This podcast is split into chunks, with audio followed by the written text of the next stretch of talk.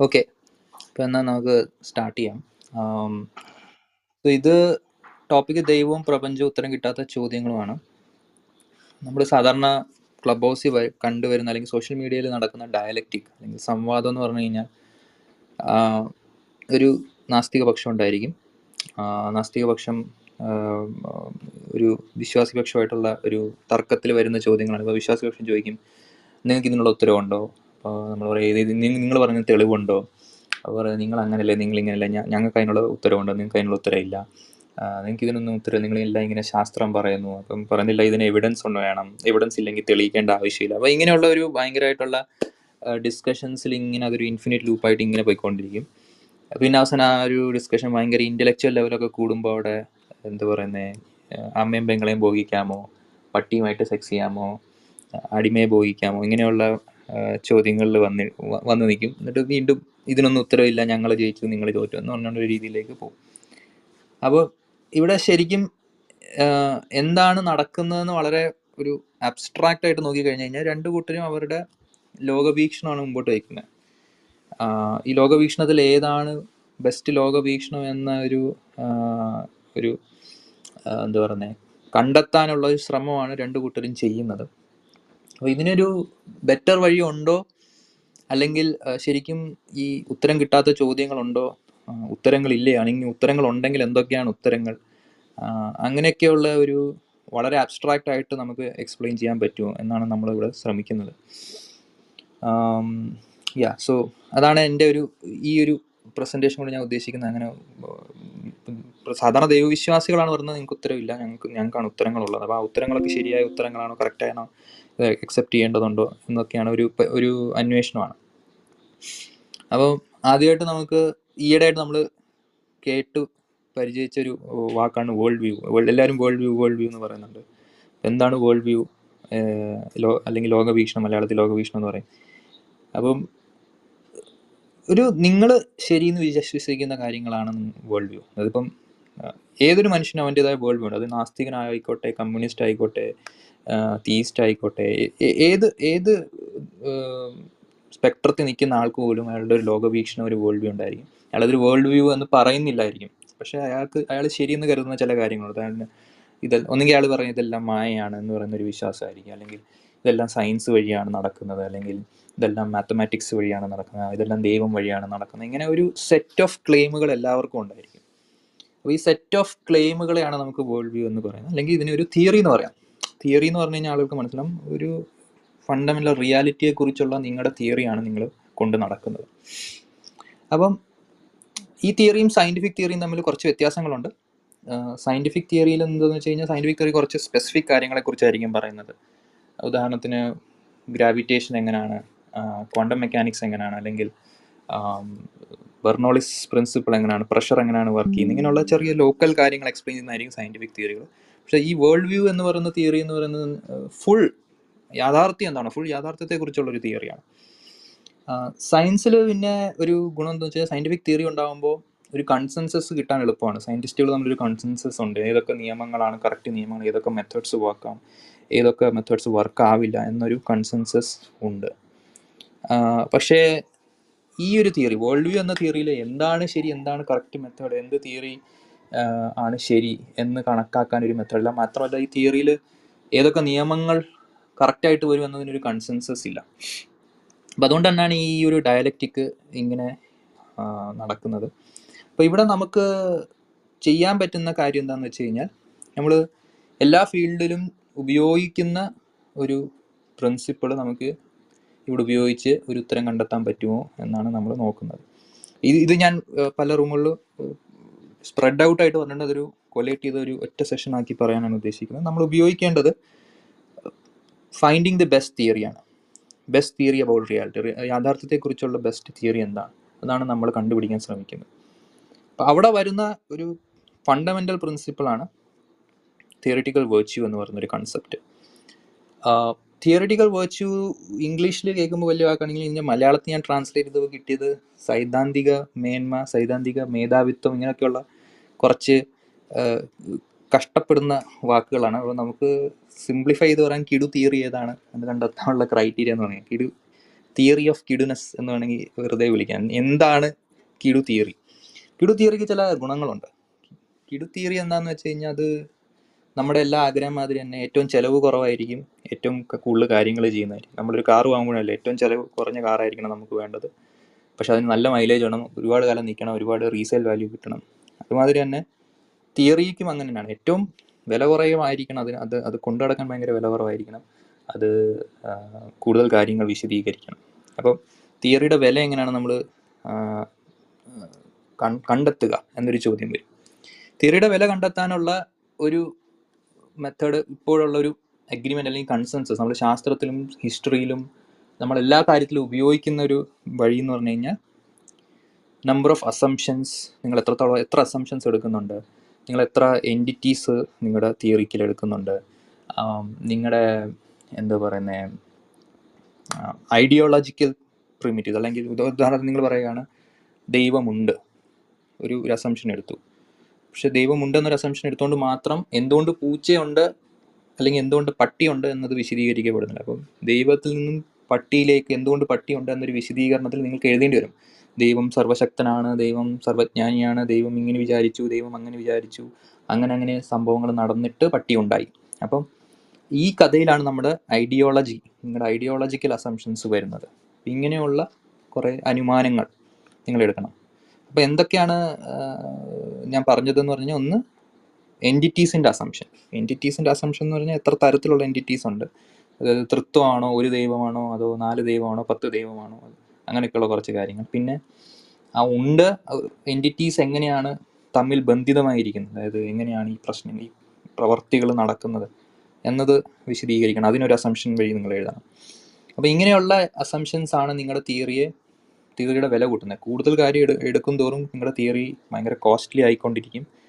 കൂടുതൽ അസംഷൻസ് എടുക്കും തോറും ആ തിയറി തെറ്റാവാനുള്ള സാധ്യത കൂടിക്കൊണ്ടിരിക്കും. അതുകൊണ്ട് തന്നെ വളരെ കുറച്ച് കുറച്ച് ചിലവിൽ മാക്സിമം കാര്യം എക്സ്പ്ലെയിൻ ചെയ്യണം. എക്സ്പ്ലെയിൻ ചെയ്യാൻ ഇനി ബാക്കിയൊന്നും ഉണ്ടാവരുത്. ഒരു ഐഡിയൽ തിയറി എന്ന് പറഞ്ഞു കഴിഞ്ഞാൽ എക്സ്പ്ലെയിൻ ചെയ്യാൻ ഒരു സംഭവം ബാക്കിയില്ല. അങ്ങനത്തെ തിയറിയാണ് ഏറ്റവും ഐഡിയൽ തിയറി അങ്ങനെ ഒരു തിയറി നമ്മൾ ഇതുവരെ കണ്ടുപിടിച്ചിട്ടില്ല. ഇപ്പോൾ സയൻസ് ആണെങ്കിൽ ഇപ്പോൾ ബിഗ് ബാങ്ക് മാക്സിമം കാര്യം എക്സ്പ്ലെയിൻ ചെയ്യുമെങ്കിലും എന്താണ് സിംഗ് ഇനിഷ്യൽ സിംഗുലാരിറ്റിയും ഈ പ്ലാൻസ് ഇറക്കി മുമ്പ് എന്താണ് നടന്നതെന്ന് കറക്റ്റായിട്ട് എക്സ്പ്ലെയിൻ ചെയ്യുന്നില്ല. അപ്പം അങ്ങനെ എല്ലാ കാര്യങ്ങളും എക്സ്പ്ലെയിൻ ചെയ്യുന്ന തിയറിയില്ല പക്ഷേ നമ്മൾ നോക്കുന്നത് മാക്സിമം കാര്യങ്ങൾ വിശദീകരിക്കുകയും ഐ മീൻ വിശദീകരിക്കാൻ പറ്റാത്ത കാര്യങ്ങൾ ഏറ്റവും കുറവാകുന്ന തിയറി ഏതാണ്? അതാണ് ജയിക്കുന്നത്. അതാണൊരു യുക്തിഭദ്രമായിട്ട് നമുക്ക് കൊണ്ടു നടക്കാൻ പറ്റുന്ന തിയറി. ഈ മാനദണ്ഡം നമ്മൾ മുമ്പോട്ട് വയ്ക്കുകയാണെങ്കിൽ ഈ ഡയലക്റ്റിക്കിന് എന്തെങ്കിലും നമ്മൾ ഈ അടിമഭോഗം അല്ലെങ്കിൽ മൃഗരതി അല്ലെങ്കിൽ നിങ്ങൾ ഇങ്ങനെയാണ് നിങ്ങൾ അങ്ങനെയാണ് നിങ്ങൾ ഇങ്ങനെയാണെന്ന് പറയുന്ന ഒരു അടി നമുക്ക് ഒഴിവാക്കാൻ പറ്റുമോ എന്ന് ആണ് നമ്മൾ ഈ സെഷനോടുകൂടി ശ്രമിക്കുന്നത്. അപ്പം നമുക്ക് ഈ ഉത്തരം കിട്ടാത്ത ചോദ്യങ്ങൾ ഉണ്ടാക്കണമെങ്കിൽ നമുക്ക് രണ്ട് രണ്ട് കൂട്ടർ വേണം. ഒരു ഐഡിയൽ എത്തീസ്റ്റിനെ വേണം ഒരു ഐഡിയൽ തീയിസ്റ്റിനെ വേണം. അപ്പം പലതരത്തിലുള്ള തീയിസ്റ്റുകളുണ്ട് ഇസ്ലാമിക് തീയിസ്റ്റ് ഉണ്ട് ക്രിസ്ത്യൻ തീയിസ്റ്റ് ഉണ്ട് ഈ അദ്വൈത തീയിസ്റ്റ് ഉണ്ട് അങ്ങനെ പലതരത്തിലുള്ള തീയിസ്റ്റുകളുണ്ട് എത്തീസ്റ്റും പലതരത്തിലുള്ള എത്തീസ്റ്റ് ഉണ്ട്. ഈ വീഗൻ എത്തീസ്റ്റുകളുണ്ട് കമ്മ്യൂണിസ്റ്റ് എത്തീസ്റ്റുകളുണ്ട് റൈറ്റ് വിങ് എത്തീസ്റ്റുകളുണ്ട് പലതരത്തിലുള്ള എത്തീസ്റ്റുകളുണ്ട് അപ്പം നമുക്ക് ഫണ്ടമെന്റൽ ലെവലിൽ നിന്ന് തുടങ്ങാം. ഫണ്ടമെന്റലി എത്തീസ്റ്റും തീയിസ്റ്റുകളും അംഗീകരിക്കുന്ന കാര്യങ്ങൾ എന്താണ്? അവരെവിടെ നിന്ന് തുടങ്ങണം? അതാണ് നമുക്കൊരു ഐഡിയൽ എത്തിസ്റ്റ് ഐഡിയൽ തീസ്റ്റ് വെച്ച് തുടങ്ങാം. വളരെ മിനിമം വളരെ വില കുറഞ്ഞ തിയറി മുമ്പോട്ട് വയ്ക്കുന്നത്. അതായത് വളരെ ചീപ്പായിട്ടുള്ള തിയറി വെച്ച് നമുക്ക് കമ്പയർ വളരെ ചീപ്പ് തിയറിയിൽ നമുക്ക് ആരാണ് ജയിക്കുന്നതെന്ന് നോക്കാം. വളരെ ചീപ്പ് തിയറിയിൽ ഒരാൾ ജയിക്കുന്നുണ്ടെങ്കിൽ ആ തിയറിയിലായിരിക്കണം ഒരു ബെസ്റ്റ് തിയറി നിൽക്കുന്നതെന്നാണ് ഞാൻ കരുതുന്നത്. അതുകൊണ്ട് തന്നെ വളരെ മിനിമൽ ക്ലെയിംസ് എടുക്കാം.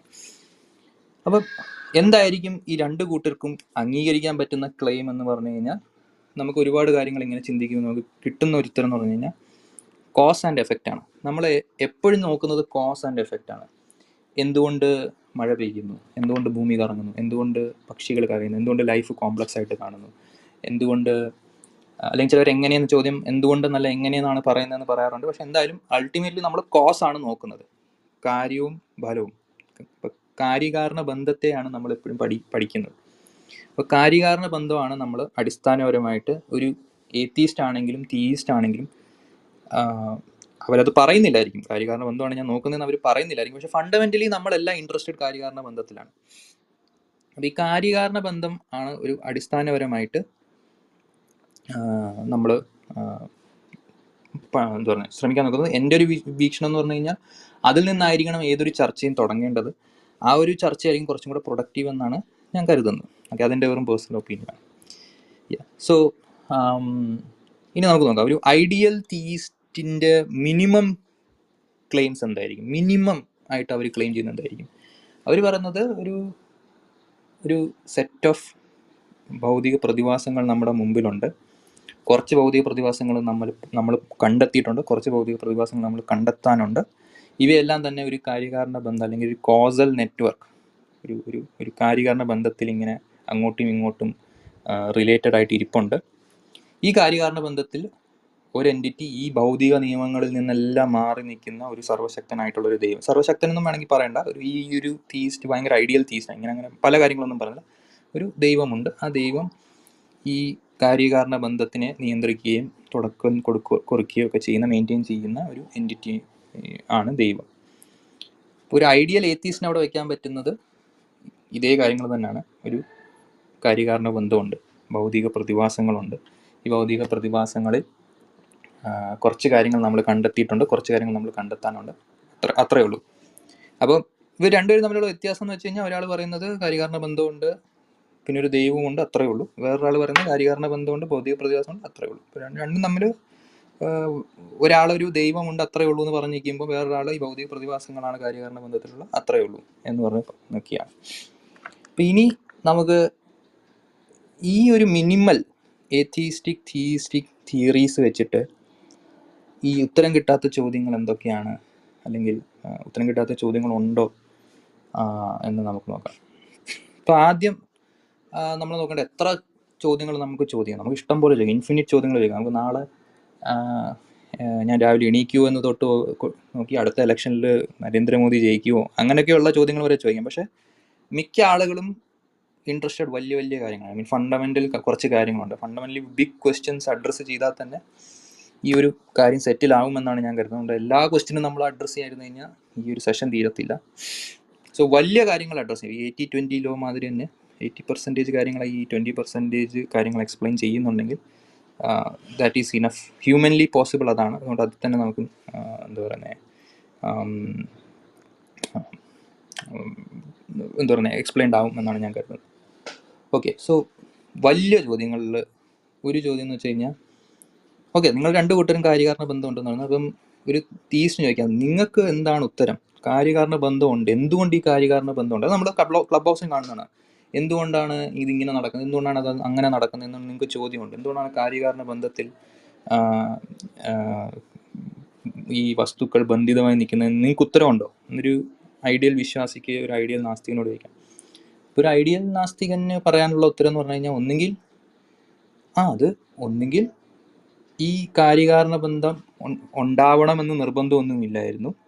പക്ഷേ വളരെ റാൻഡമാണിത് റാൻഡമായിട്ട് അത് ഉണ്ടായി അതിന് വേറെ എക്സ്പ്ലനേഷൻ ഇല്ല. അറിയില്ല. ഇത് അങ്ങനെയാണ് ഇത് വേറെ ഉത്തരവൊന്നുമില്ല. ഇതിങ്ങനെയാണ് ഇതിങ്ങനെ ആവണമെന്നില്ലായിരുന്നു. പക്ഷേ ഇതിങ്ങനെയാണ്. കാര്യകാരണ ബന്ധം എന്താ പറയുന്നത് ഈ ലോട്ടറി അടിക്കുന്ന മാതിരിയാണ്. ലോട്ടറി അടിക്കണമെന്ന് നിർബന്ധമൊന്നുമില്ല. പക്ഷേ ലോട്ടറി അടിച്ച് വേറെ എക്സ്പ്ലനേഷൻ ഇല്ല. ഒരു പോസിബിൾ ഉത്തരം ഇതാണ് നാസ്തികന്റെ. രണ്ടാമത്തെ ഉത്തരം എന്താണെന്ന് വെച്ച് കഴിഞ്ഞാൽ സി ബന്ധം ഇല്ലാതെ റിയാലിറ്റി യാഥാർത്ഥ്യം നിലനിൽക്കുകയില്ല. വീടിന് വീടെന്ന് പറഞ്ഞാൽ കൂരയുണ്ടല്ലോ കൂരയില്ലാത്ത വീടില്ല കൂരയില്ലാത്ത വീടില്ല എന്ന് പറയുന്ന മാതിരി അനിവാര്യതയാണ് കാര്യകാരണ ബന്ധം ഉണ്ട് എന്നത്. ഈ രണ്ട് ഉത്തരമാണ് ഒരു നാസ്തികന് പറയാൻ പറ്റുന്നത്. അപ്പൊ ഈ ഉത്തരം കേൾക്കുമ്പോൾ തന്നെ വിശ്വാസികൾ പറയും അയ്യോ നിങ്ങൾക്ക് ഉത്തരവില്ല. ഉത്തരം കിട്ടാത്ത ചോദ്യം ഇത് കിട്ടിയില്ല? കണ്ടോ? നമുക്ക് ഇതിനുള്ള ഉത്തരവുണ്ട്. നമുക്ക് വളരെ വ്യക്തമായിട്ടുള്ള ഉത്തരവുണ്ട്. നിങ്ങൾക്ക് ഉത്തരവില്ല എന്ന് പറയും. അപ്പോൾ നമ്മൾ അവരോട് ചോദിക്കണം ഓക്കെ എന്താണ് നിങ്ങളുടെ ഉത്തരം എന്താണ്? അപ്പോൾ അവർ പറയും നമ്മുടെ ഉത്തരം എന്ന് പറഞ്ഞു കഴിഞ്ഞാൽ ദൈവം ഇത് സൃഷ്ടിച്ചു എന്നാണ്. നമ്മൾ ചോദിക്കും ഓക്കെ ദൈവം ഇത് സൃഷ്ടിച്ചു പക്ഷേ ഇതെങ്ങനെയാണ് ഉത്തരവാണെന്ന്? ഇത് എന്തുകൊണ്ട് ദൈവം സൃഷ്ടിച്ചു എന്ന ചോദ്യം അവിടെ ആൻസേർഡ് അല്ലല്ലോ എന്ന് ചോദിക്കുമ്പോൾ അവർ പറയും അത് ദൈവത്തിന് അങ്ങനെ സൃഷ്ടിക്കണമെന്നൊന്നും ഇല്ലായിരുന്നു പക്ഷെ ദൈവം റാൻഡമായിട്ട് തന്നെ ഉണ്ടാക്കിയതാണ്. അപ്പോൾ ഒരു നാസ്തികന്റെ ആദ്യ ഉത്തരം നിങ്ങൾ ശ്രദ്ധിച്ചാണ്. ഇത് റാൻഡമായിട്ട് ഉണ്ടായതാണ് ഇതിനൊരു കാരണമില്ലാതാണ് പക്ഷേ ഇതിന് ഇത് നല്ല ഉത്തരമല്ല എന്ന് പറഞ്ഞിട്ട് വിശ്വാസി പറയുന്നത് എന്താണ്? ദൈവം ഇങ്ങനെ ഉണ്ടാക്കിയത് നിർബന്ധമൊന്നുമില്ലായിരുന്നു. പക്ഷെ ദൈവം റാൻഡം ആയിട്ട് ഉണ്ടാക്കിയത് അതായത് റാൻഡം ആയിട്ട് വന്ന ഒരു സംഭവമാണ് ഇത്. എന്ന് അവരും അവർക്കും പറയാനുള്ള ഉത്തരം അത് മാത്രമേ ഉള്ളൂ.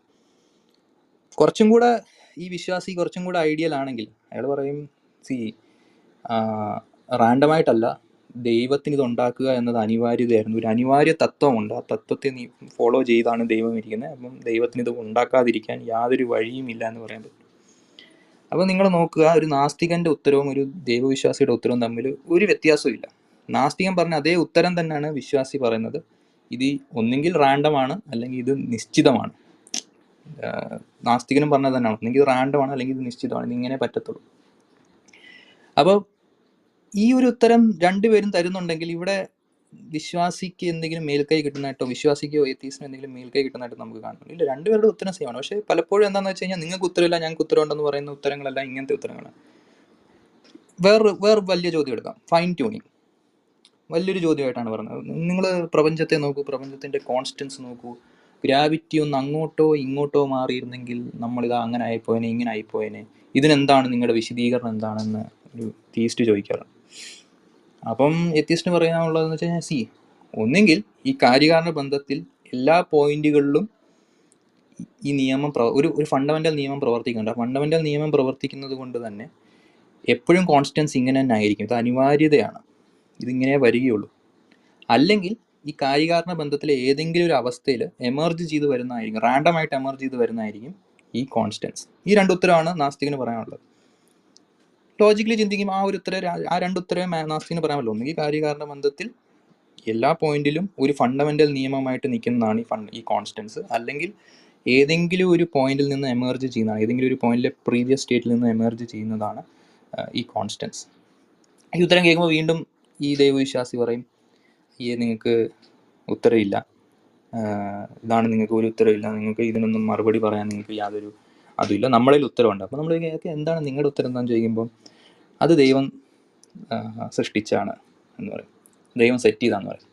അപ്പോൾ നമ്മൾ ചോദിക്കും ഓക്കെ ദൈവം സെറ്റ് ചെയ്തതാണ് ബട്ട് എന്തുകൊണ്ടാണ് ദൈവം അത് സെറ്റ് ചെയ്തത്? എന്ന് എന്താണ് നിങ്ങളുടെ മറുപടിയും ചോദിക്കുമ്പോൾ അവർ പറയും. അത് ദൈവം റാൻഡമായിട്ട് സെറ്റ് ചെയ്തതാണ്. ദൈവത്തിന് അങ്ങനെ ഈ ഈ പാരാമീറ്റർ ഒന്നും വേണമെന്നൊന്നും ഇല്ലായിരുന്നു. പക്ഷെ അത് നമ്മൾ റാൻഡമായിട്ട് സെറ്റ് ചെയ്താണ് ദൈവം. അല്ലെങ്കിൽ ദൈവം ഒരു ദൈവം എപ്പോൾ പ്രപഞ്ചം ഉണ്ടാക്കിയാലും ദൈവം ഇങ്ങനെയുള്ള കോൺസ്റ്റൻസ് വെച്ചേ ഈ ഈ പ്രപഞ്ചം ഉണ്ടാക്കിയുള്ളൂ അതൊരു അനിവാര്യതയാണ്. അപ്പോൾ അപ്പോൾ നമുക്ക് കണ്ടാം. ഈ രണ്ട് ഉത്തരത്തിൽ നിന്നാണ് രണ്ടും സെയിം ഉത്തരമാണ് ഒരു ഒരു ആൾ പറഞ്ഞ എന്താണ്? ഒരാൾ പറഞ്ഞത് ഇത് ഒന്നെങ്കിൽ അനിവാര്യതയാണ് അല്ലെങ്കിൽ ഇത് റാൻഡം ആയിട്ട് വന്നതാണ്. മറ്റേ ആളും പറഞ്ഞത് ഇതൊരു ഒന്നെങ്കിൽ ഇത് ദൈവം അനിവാര്യത ഒരു തത്വം ഫോളോ ചെയ്യുന്നുണ്ട് അല്ലെങ്കിൽ ദൈവത്തിന് ഇത് റാൻഡം ആയിട്ട് ദൈവം ചെയ്തൊരു സംഭവമാണ്. അതായത് ഒരാളോട് ചോദിക്കുകയാണ് ഈ മലയുടെ അപ്പുറത്ത് എന്താന്ന് ചോദിക്കുമ്പോൾ ഒരു കൂട്ടം പറയാനുള്ള ഇത് മലയുടെ അപ്പുറത്ത് കൊക്കയാണ്. വേറൊരു ഇല്ല മലയുടെ അപ്പുറത്തൊരു ഒരു അമ്പലം ഉണ്ട് അതിന്റെ അപ്പുറത്ത് കൊക്കയാണ് എന്ന് പറയുന്ന മാതിരിയാണ്. രണ്ടുപേരും പറഞ്ഞു വരുന്നത് അപ്പുറത്ത് കൊക്കയാണെന്നാണ്. ഒരാൾ ഒരു എക്സ്ട്രാ ബാരിയറും കൂടെ എടുത്തിട്ട് ആ മറുപടി പറയുന്നു എന്നാണ്. അപ്പൊ ഇങ്ങനെയാണ് ഈ ഡയലക്റ്റിക്കിൽ പലപ്പോഴും ചോദ്യങ്ങൾക്ക് ഉത്തരമില്ല ഉത്തരമില്ല എന്ന് പറയുന്നത്. അവർ പറയുന്ന ഉത്തരങ്ങൾ എന്നത് നാസ്തികം പറയുന്ന ഉത്തരങ്ങളെക്കാട്ടിലും മെച്ചമായ ഉത്തരം ഒന്നും തന്നെ അവർ പറയുന്നില്ല. വലിയ കാര്യങ്ങൾ നോക്കുമ്പോൾ കോസൽ ഇപ്പൊ എന്തുകൊണ്ട് കാര്യകാരണം എന്തുകൊണ്ട് എന്തുകൊണ്ട് ഫൈൻ ട്യൂണിംഗ് ഉണ്ടെന്നുള്ള ചോദ്യത്തിന് ഇങ്ങനെയാണ്. ഇനി നമുക്ക് വേറെ വലിയ ഡേറ്റ എടുക്കാം. നമുക്ക് ചരിത്രം നോക്കാം. ശാസ്ത്രത്തിന്റെ ചരിത്രം കെമിസ്ട്രിയുടെ ചരിത്രം ഫിസിക്സിന്റെ ചരിത്രം ഇതൊക്കെ എടുത്തു നോക്കാം. എവിടെ നമുക്ക് ഒരു നമ്മുടെ കളക്റ്റീവ് നോളജ് ഈ വക കണ്ണ നോളജിന്റെ ഒരു കളക്ഷൻ എടുത്തു കഴിഞ്ഞാൽ എവിടെയും നമുക്ക് കാണാൻ പറ്റത്തില്ല. ഓക്കെ ഞങ്ങൾ ദൈവമുണ്ടെന്ന് അസ്യൂം ചെയ്തിട്ട് നമുക്ക് നിയമങ്ങൾ എടുക്കാം എന്നൊരു നിയമം നിങ്ങൾക്ക് എവിടെയും ഇപ്പോഴത്തെ ഒരു കൺസെൻസസ് നിങ്ങൾക്ക് കാണാൻ പറ്റത്തില്ല. മാത്രമല്ല നിങ്ങൾ ചോദിക്കുകയാണ് എന്തുകൊണ്ട് ഈ കോംപ്ലക്സ് ലൈഫ് ഉണ്ട് എന്ന് ചോദിച്ചു കഴിഞ്ഞാൽ നമുക്ക് ഇപ്പോൾ ശാസ്ത്രം പറയുന്നത് എവല്യൂഷനാണ് അപ്പോൾ ഈ ഈ എവിടെ നമുക്ക് പ്രപഞ്ചത്തിന്റെയോ അല്ലെങ്കിൽ ശാസ്ത്രത്തിന്റെ ഏത് ശാഖ എടുത്താലും അവിടെയൊന്നും തന്നെ ദൈവത്തെ എടുക്കാതെയാണ് നമ്മൾ വിശദീകരിക്കാൻ ശ്രമിക്കുന്നത്. ഈ ഡേറ്റ വെച്ചിട്ട് നമ്മൾ ചോദിക്കുകയാണ് എന്തുകൊണ്ട് നമ്മുടെ ഗ്രൂപ്പിലൊക്കെ വരുന്നൊരു ചോദ്യമാണ് എന്തുകൊണ്ട് കണ്ണിന്റെ ഡിസൈൻ ഇങ്ങനായി എന്തുകൊണ്ട് കണ്ണ് ഇങ്ങനായി? ഇതിനൊക്കെ നിങ്ങൾക്ക് ഉത്തരവുണ്ടോ അപ്പം നമ്മൾ പറയുന്നത് സി ഒന്നെങ്കിൽ അത് എവല്യൂഷന്റെ റാൻഡം മ്യൂട്ടേഷൻ വഴി അത് സെലക്ട് ആയതായിരിക്കാം. അല്ലെങ്കിൽ ഈ പ്രപഞ്ച നിയമ നിയമങ്ങൾ ഇങ്ങനെ ആയതുകൊണ്ട് എപ്പോഴും എവല്യൂഷൻ നടക്കുമ്പോൾ ഐ അങ്ങനെ വരികയുള്ളൂ അങ്ങനെ ആകാം. ഇതേ ഉത്തരം തന്നെയാണ് അവർക്കും പറയാനുള്ളത്. അവരും പറയുന്നത് ദൈവത്തിന് ഇങ്ങനെ ആവണം നിർബന്ധമൊന്നുമില്ല പക്ഷെ ദൈവം ഇങ്ങനെ സെറ്റ് ചെയ്തതാണ്. അല്ലെങ്കിൽ ദൈവം ഇങ്ങനെ ഒരു പ്രപഞ്ച നിയമങ്ങൾ ഉണ്ടാക്കി വെച്ചു ആ നിയമങ്ങൾ വഴി എപ്പോഴും കണ്ണി ഇങ്ങനെ വരത്തുള്ളൂ.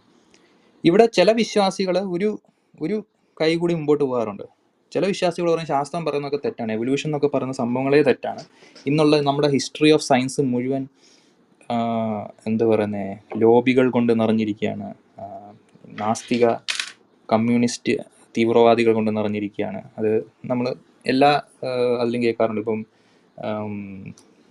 ഈ L G B T Q science എല്ലാം ലെഫ്റ്റ് വോക്ക് ആളുകൾ നിയന്ത്രിച്ചിരിക്കുന്നു. അങ്ങനെ അങ്ങനെ ഒരുപാട് എന്താ പറയുന്നത് ആരോപണങ്ങൾ വെക്കാറുണ്ട്. അപ്പം ആ ഒരു ഉത്തരവാണ് ദൈവവിശ്വാസി തരുന്നതെന്നിരിക്കട്ടെ. നമ്മുടെ ഈ- നമ്മുടെ ഇന്നത്തെ ഉള്ള കളക്റ്റീവ് കൺസെൻസസും ശാസ്ത്രത്തിനെ പറ്റിയുള്ള നോളജും എല്ലാം തന്നെ ഒരു കോൺസ്പിറസിയാണ് അതെല്ലാം ഓരോ എന്താ സ്വാർത്ഥ താല്പര്യങ്ങൾക്ക് വേണ്ടി ഉണ്ടാക്കിയതാണ് എന്നൊരു ഉത്തരവാണ് തരുന്നതെങ്കിൽ അവിടെ ദൈവവിശ്വാസിക്ക് വേറെ ഓൾട്ടർനേറ്റീവ് തിയറി ഇല്ല. കാരണം എവല്യൂഷൻ എന്ന തിയറി കോംപ്ലക്സ് ലൈഫിനെ എന്ത്- എന്ത്- എന്തുകൊണ്ട് കോംപ്ലക്സ് ലൈഫ് ഉണ്ട് എന്നത് മാക്സിമം എക്സ്പ്ലെയിൻ ചെയ്യുന്നുണ്ട്. There is no alternative theory that can explain അതായത് ഇന്നത്തെ ഇന്നത്തെ ലൈഫിന്റെ ഇത്രയും കോംപ്ലക്സിറ്റിയും ഇത്രയും പ്രവർത്തനങ്ങളും എക്സ്പ്ലെയിൻ ചെയ്യുന്നൊരു ഓൾട്ടർനേറ്റീവ് ഹൈപ്പോത്തസിസ് ഇവർക്കില്ല. ഇവരെപ്പോഴും പ്രഭ പരിണാമത്തെ വെല്ലുവിളിക്കുന്നത് എങ്ങനെയാണ്? ആ ഇതെങ്ങനെ ഉണ്ടായെന്ന് നിങ്ങൾ പറ. ആ ചെവി എങ്ങനെ ഉണ്ടായെന്ന് പറ. ആ ഈ എന്താ പറയുന്നത് തിന്നുന്ന വായു മൈനസും എങ്ങനെ ഉണ്ടായെന്ന് പറ. ഒരുമിച്ച് എങ്ങനെ ഉണ്ടായെന്ന് പറ. ഇങ്ങനെയുള്ള ചോദ്യങ്ങളാണ് ഇവർ ചോദിക്കുന്നത്. ഇവരോട് ചോദിക്കണം നിങ്ങൾ പറ എങ്ങനെ ഉണ്ടായെന്ന് ചോദിക്കുമ്പോൾ അത് ദൈവം ഉണ്ടാക്കി. എന്ന് മാത്രമേ അവർ പറഞ്ഞുള്ളൂ ഈ ചോദ്യം നമുക്കും പറയാം. ഈ ഈ ഉത്തരം നമുക്കും പറയാം. അത് പരിണാമം വഴി വന്നു. നമ്മൾ പറയുന്നത് പരിണാമം വഴി വന്നു. അവർ പറഞ്ഞ ദൈവം വഴി വന്നു.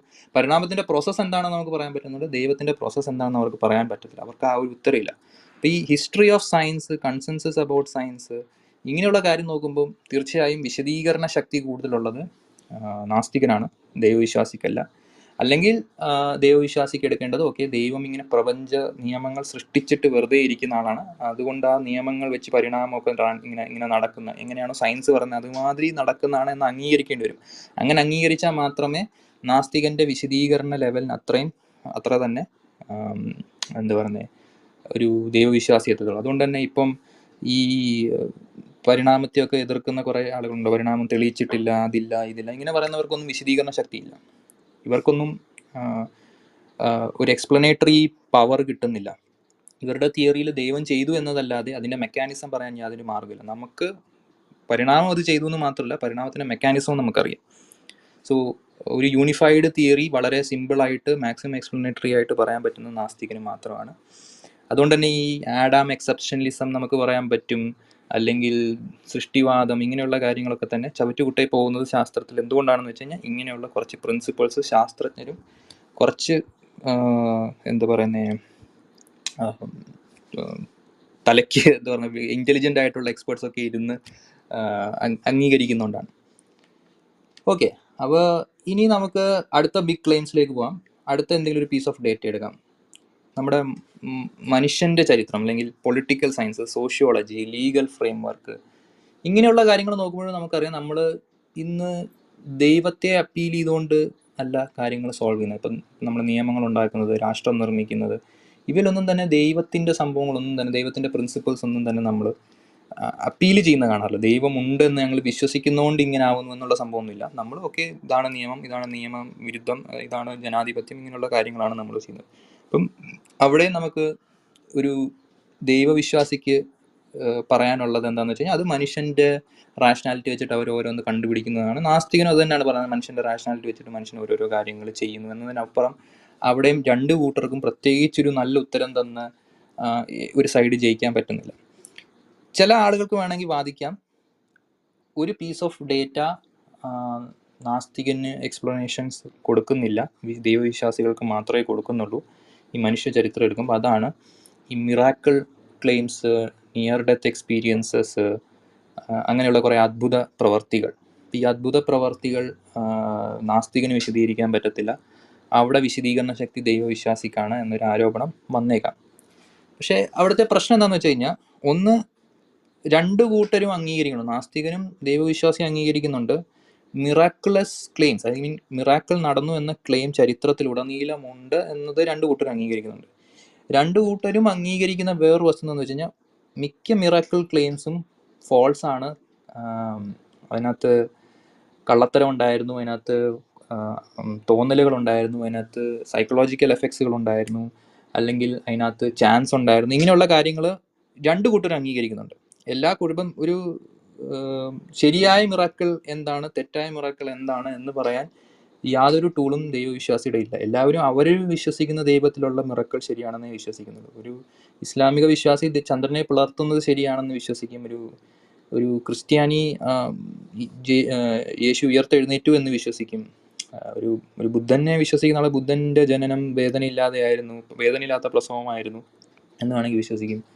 അങ്ങനെ ഏത് ദൈവത്തെയാണോ നിങ്ങൾ വിശ്വസിക്കുന്നത് ആ ദൈവത്തിന്റെ അത്ഭുത പ്രവർത്തികൾ നിങ്ങൾ സായിബാബ ഭക്തനാണെങ്കിൽ സായിബാബ അത്ഭുത പ്രവർത്തികൾ ചെയ്യുന്നുണ്ടെന്ന് വിശ്വസിക്കും. അമൃതാനന്ദമയി ഭക്തനാണെങ്കിൽ അമൃതാനന്ദമായി ചെയ്യുന്നതെല്ലാം അത്ഭുത പ്രവർത്തികളാണെന്ന് നിങ്ങൾ വിശ്വസിക്കും. അപ്പം ഒരു യൂണിഫൈഡ് സ്റ്റാൻഡേർഡോ ഒരു യൂണിഫൈഡ് വെരിഫയബിൾ മെത്തേഡോ ഒന്നും തന്നെ മിറക്കിളിനെ എങ്ങനെ അംഗീകരിക്കാം അല്ലെങ്കിൽ എങ്ങനെ തള്ളിക്കളയാം എന്ന് പറയുന്ന ഒരു ഒരു എന്താ പറയുന്നത് ഒരു ടൂൾ നമ്മുടെ കയ്യിലില്ല. അതുകൊണ്ട് തന്നെ ഒരു നാസ്തികന് പറയാൻ പറ്റും ഓൾ മിറക്കിൾ ക്ലെയിംസ് എന്ന് പറയുന്നത് ഒന്നെങ്കിൽ ഫോളിയാണ് അല്ലെങ്കിൽ കഥകളാണ് അല്ലെങ്കിൽ എന്താ പറയുക ചാൻസുകളാണ് തോന്നലുകളാണ് ഇങ്ങനത്തെയുള്ള കാര്യങ്ങൾ ആണ് നാസ്തികന് പറയാനുള്ള എക്സ്പ്ലനേഷൻസ് അത് പറയുന്നതിൽ നാസ്തികന് എക്സ്പ്ലനേറ്ററി ഗ്യാപ്പ് ഒന്നുമില്ല. കാരണം നാസ്തികൻ എടുക്കുന്ന പ്രിൻസിപ്പിൾ തന്നെ സിൻസ് വി ഡോണ്ട് ഹാവ് നമുക്ക് ഏതാണ് നല്ല മിറക്കൾ ഏതാണ് മോശം മിറക്കൾ എന്ന് പറയാൻ യാതൊരു വഴിയില്ലാത്തതുകൊണ്ട് തന്നെ മിറക്കൾ ക്ലെയിംസും നമുക്ക് എക്സ്പ്ലെയിൻ ചെയ്യാൻ പറ്റും എന്നതാണ്. എനിക്ക് പറയാനുള്ളത്. ഇനി ചിലർ പറയില്ല ഞങ്ങളുടെ മിറക്കിൾ കറക്റ്റ് പ്രോബിളാണ് ഞങ്ങളുടെ മിറക്കിൾ മോർ പ്രോബിൾ ആണ്. അല്ലെങ്കിൽ ഞങ്ങളുടെ peer reviewed near death experience ഉണ്ട് എന്നൊക്കെ പറഞ്ഞുകൊണ്ട് ആളുകൾക്ക് വേണമെങ്കിൽ വാദിക്കാം. പക്ഷേ ഈ peer reviewed near death experience എന്ന് വെച്ച് കഴിഞ്ഞാൽ മിറക്കിൾ ഉണ്ടെന്ന് അംഗീകരിക്കുന്ന എക്സ്പേർട്സുകൾ അങ്ങോട്ടും ഇങ്ങോട്ടും റിവ്യൂ ചെയ്ത് ഉണ്ടെന്ന് പറയുന്നതാണ് അതിങ്ങനെ ഫ്ലാറ്റ് എർത്തേഴ്സിന്റെയും ക്രിയേഷനിസ്റ്റുകളുടെയും ഒക്കെ പിയർ റിവ്യൂഡ് പേപ്പേഴ്സ് വരും. അത് ഫ്ലാറ്റ് എർത്ത് ആണ് അല്ലെങ്കിൽ ക്രിയേഷനിസം ആണ് നല്ലത് എന്ന് വിശ്വസിക്കുന്ന എക്സ്പേർട്സ് റിവ്യൂ ചെയ്യുന്നു എന്നതല്ലാതെ എന്ത് ടൂളാണ് നമ്മൾ ഉപയോഗിക്കേണ്ടത്? മിറക്കിൾ നടക്കും. ഇത് ഇത് കറക്റ്റ് മിറക്കളാണ് ഇത് കറക്റ്റ് മിറക്കളല്ല എന്ന് പറയുന്ന ഒരു ടൂൾ ഇതുവരെ നമുക്ക് കിട്ടാത്തടത്തോളം കാലം miracles are just either chance or എന്താ പറയുക സൈക്കോളജിക്കൽ കണ്ടീഷൻസ് അല്ലെങ്കിൽ കഥകൾ അല്ലെങ്കിൽ കള്ളത്തരങ്ങൾ. ഇങ്ങനെയായിരിക്കും നാസ്തികൻ അതിനെ എക്സ്പ്ലെയിൻ ചെയ്യുന്നത്. ഓക്കെ അപ്പം നമ്മൾ കാര്യകാരണ ബന്ധത്തിന്റെ അതെടുത്തു ഫൈൻ ട്യൂണിങ് എടുത്തു ശാസ്ത്രത്തിന്റെ ഹിസ്റ്ററി എടുത്തു മനുഷ്യന്റെ ചരിത്രം എടുത്തു. നമുക്കിനി വേറെ കാര്യം എടുക്കാം. സാധ്യതകളെ കുറിച്ച് എടുക്കാം. ചിലർ ചോദിക്കും എന്തുകൊണ്ടാണ് ഇത് ഇവിടെ ഇരിക്കുന്നത്? ഈ മേശയ്ക്ക് വേണമെങ്കിൽ ഇവിടെ ഇരിക്കാമായിരുന്നു അല്ലെങ്കിൽ അവിടെ ഇരിക്കാമായിരുന്നു എനിക്ക് വേണമെങ്കിൽ ഈ റൂമിൽ വരായിരുന്നു റൂമിൽ വരാതിരിക്കാമായിരുന്നു. എന്തുകൊണ്ട് ഈ സാധ്യതകൾ വരുന്നു? അപ്പോൾ ഈ സാധ്യതകൾ എക്സ്പ്ലെയിൻ ചെയ്യാൻ നിങ്ങൾക്ക് പറ്റുന്നില്ല. നിങ്ങളുടെ അത് വെറുതെ ഇങ്ങനെ നടക്കുന്നു എന്നൊക്കെയുള്ള ഉത്തരവാണെന്ന് അപ്പോൾ ഒരു ഐഡിയൽ ഏത്തിയസ്റ്റിന്റെ ഉത്തരം എന്ന് പറഞ്ഞു കഴിഞ്ഞാൽ സി കാര്യകാരണ ബന്ധം ഒന്നെങ്കിൽ ഡിറ്റർമിൻഡ് ആണ് അല്ലെങ്കിൽ അൺഡിറ്റർമിൻഡ് ആണ്. കാര്യകാരണ ബന്ധം ഡിറ്റർമിൻഡ് ആണെങ്കിൽ ഫസ്റ്റ് സ്റ്റേറ്റ് എന്താണോ ആ സ്റ്റേറ്റിലെ നിയമങ്ങൾ വെച്ചായിരിക്കും എല്ലാ കാര്യങ്ങളും നടക്കുന്നത്. അപ്പം ഫസ്റ്റ് സ്റ്റേറ്റിൽ ഒരു നിയമം ആണ് എങ്കിൽ ഇന്ന് കാര്യങ്ങൾ നടക്കുന്നു ഇന്നത്തെ ഏതൊരു അവസ്ഥയും ഇന്നത്തെ ഏതൊരു കാര്യവും പ്രീ ഡിറ്റർമൈൻഡ് ആണ്. ആ നിയമങ്ങൾ ഫോളോ ചെയ്ത് മാത്രം നടക്കുന്നത്. അപ്പോൾ അത് അനിവാര്യമായിട്ട് നടക്കേണ്ട കാര്യങ്ങളാണ്. അതായത് ഞാൻ ഇന്ന് വരണം എന്നത് അനിവാര്യമാണ്. ഈ ഈ കാര്യകാരണ ബന്ധം ടോട്ടലി ഡിറ്റർമൈൻഡ് ആണെങ്കിൽ അല്ലെങ്കിൽ അതായത് ഒരു കാരണം നടന്ന അടുത്ത എഫക്റ്റ് നടക്കുന്ന എഫക്റ്റ് നടന്ന അടുത്ത കാരണം നടക്കുന്നത് നിർബന്ധമാണെങ്കിൽ അനിവാര്യമാണെങ്കിൽ ഇന്ന് നടക്കുന്ന എല്ലാ കാര്യങ്ങളും അനിവാര്യമാണ്. അപ്പം വേറെ സാധ്യതകളേ ഇല്ല. അല്ലെങ്കിൽ ഒരു നാസ്തികന് പറയാൻ പറ്റുന്ന ഒരു ഉത്തരം എന്ന് പറഞ്ഞാൽ സി ഈ കാര്യകാരണ ബന്ധം ഈ കോസും എഫക്റ്റും അല്ലെങ്കിൽ കാരണവും ഫലവും തമ്മിലുള്ള ഇൻട്രാക്ഷൻ എന്നത് ഇൻഡിറ്റർമിനേറ്റ് ആണ്. അല്ലെങ്കിൽ ഡിറ്റർമൈൻഡ് അല്ല. ഇതിൽ എപ്പോഴും ചാൻസി ആയിട്ടുള്ള ഈവൻസ് നടക്കും. ഉദാഹരണത്തിന് ഞാൻ എപ്പോൾ ടോയിൻ ഒരേ സ്പീഡിൽ ഒരേ വെലോസിറ്റിയിൽ ഒരേ സംഭവത്തിൽ പോലും കോയിൻ ടോയ്സ് ചെയ്താൽ പോലും ചില സമയങ്ങളിൽ ഹെഡ് വീഴാം ചില സമയങ്ങളിൽ ടെയിൽ വീഴാം. ഇങ്ങനെയുള്ള ചാൻസി ഈവൻസ് ഉണ്ട്. ഇൻഡിറ്റർമിനേറ്റ് ആണ്. ഇൻഡിറ്റർമിനേറ്റ് ആയതുകൊണ്ട് തന്നെയാണ് സാധ്യതകൾ വരുന്നത്. അതായത് ഇങ്ങനെ ഇങ്ങനെയുള്ള ചാൻസി ഈവൻസ് കാരണമാണ്. അപ്പോൾ ഈ ഉത്തരം ഈ രണ്ട് ഉത്തരം കേൾക്കുമ്പോൾ ഇതെന്ത് ഉത്തരമാണ്? ഇത് വൃത്തികെട്ട ഉത്തരമാണ്. നമ്മളിൽ നല്ല ഉത്തരം ഉണ്ടെന്നായിരിക്കും ഒരു വിശ്വാസി പറയുന്നത്. പക്ഷേ നിങ്ങൾ വിശ്വാസിയോട് ചോദിച്ചു നോക്കുക. അവർക്കും ഇതേ പറയാനുള്ളൂ. അവർക്ക് പറയാനുള്ളൂ ഒന്നുകിൽ ദൈവം എല്ലാം മുൻകൂട്ടി നിശ്ചയിച്ച് വെച്ചതാണ്. അത് വെച്ചാണ് നടക്കുന്നത്. ഞാൻ ഇത് ഇങ്ങനെ വരും എന്നത് ദൈവം മുൻകൂട്ടി നിശ്ചയിച്ച് വെച്ചതാണ്. അപ്പം ആദ്യ അവസ്ഥയിൽ എന്താണോ ദൈവം തീരുമാനിച്ചത്? അത് തന്നെയാണ് ഇപ്പോൾ നടക്കുന്നത്. അല്ലെങ്കിൽ അവർക്ക് പറയാൻ പറ്റും ദൈവം റാൻഡമായിട്ട് ഈ കാര്യകാരണ ബന്ധത്തിൽ ഇടപെടുന്നുണ്ട്. ഓരോ മൊമെന്റിലും ചാൻസി ആയിട്ട് ദൈവത്തിന് ഇടപെടുന്നുണ്ട്. റാൻഡമായിട്ട് ദൈവം ഇടപെട്ട ഓരോ കാര്യങ്ങൾ. അതായത് ദൈവം ഇടപെട്ട് പറയുമ്പോൾ പ്രതീക്ഷനെ ഒന്ന് ഒരു സെന്റിമീറ്റർ അങ്ങോട്ട് ഇരുത്താം അല്ലെങ്കിൽ പ്രതീക്ഷനെ പത്ത് സെന്റിമീറ്റർ ഇങ്ങോട്ട് ഇരുത്താം എന്ന് റാൻഡമായിട്ട് ഇടപെടുന്നുണ്ട്. അപ്പോൾ രണ്ടിലും അവർ പറയുന്ന ഉത്തരം സെയിം തന്നെയാണ്. ഒന്നെങ്കിൽ this is how it should be laws follow ചെയ്യുവാണെങ്കിൽ ഇത് ഇങ്ങനെ വരികയുള്ളൂ. അല്ലെങ്കിൽ റാൻഡം ഈവൻസ് ഇടയ്ക്ക് കയറി വരുന്നുണ്ട്. ഫുൾ യാഥാർത്ഥ്യത്തിൽ ദർ ഇസ് എ റാൻഡമൈസേഷൻ അല്ലെങ്കിൽ ഒരു കുറച്ച് റാൻഡം കാര്യങ്ങൾ ഇവിടെ ഉണ്ട് ഒബ്ജക്റ്റീവായിട്ടുണ്ട് അതുകൊണ്ട് തന്നെ സാധ്യതകളുണ്ടാകുന്നു ഇവർക്കും അതേ പറഞ്ഞു. ഇവർ പറയുന്നത് ഒന്നെങ്കിൽ ദൈവം ആദ്യം തൊട്ട് സെറ്റ് ചെയ്യുന്നു. അല്ലെങ്കിൽ അല്ലെങ്കിൽ റാൻഡമായിട്ട് ദൈവം ഇതിൽ ഇടപെടുന്നു. സോ ഉത്തരങ്ങൾ സെയിം ആണ്. ഒന്നെങ്കിൽ അനിവാര്യത അല്ലെങ്കിൽ റാൻഡം സെയിം ഉത്തരമാണ് രണ്ടുപേരും പറയുന്നത്. ആർക്കും ഒരു ബെറ്റർ ഉത്തരം ഇല്ല. നമ്മുടെ ഡിസ്കഷൻസിൽ സംഭവം അവർ പറഞ്ഞു വെക്കും. നമുക്ക് ബെറ്റർ ഉത്തരം ഉണ്ടെന്ന് അവർ പറഞ്ഞു വെക്കും. പക്ഷേ ബെറ്റർ ഉത്തരങ്ങളൊന്നുമില്ല. ഞാൻ പറഞ്ഞു കേൾക്കുന്നുണ്ടല്ലോ അല്ലേ? ഇത് കേൾക്കാം കേൾക്കാം. തുടർന്നോളൂ.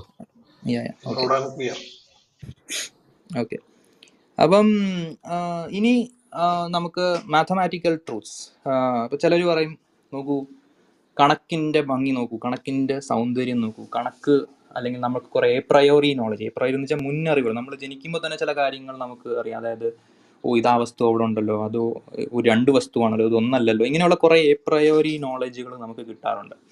അപ്പം ഇങ്ങനെയുള്ള എ പ്രയറി നോളജ് നിങ്ങൾക്ക് എങ്ങനെയാണ് കിട്ടുന്നത്? എന്ന് ഒരു വിശ്വാസിക്ക് ചോദിക്കാം നാസ്തികനോട്.